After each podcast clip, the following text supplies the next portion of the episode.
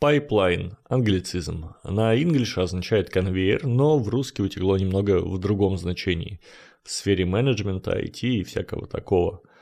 Так называют описание последовательности шагов, движения кого-то или чего-то сквозь процессы. Например, pipeline может описывать последовательность взаимодействия клиента с компанией или этапы выполнения задачи командой, или даже просто набор последовательных действий, которые нужно сделать одному человеку, чтобы довести задачу до конца.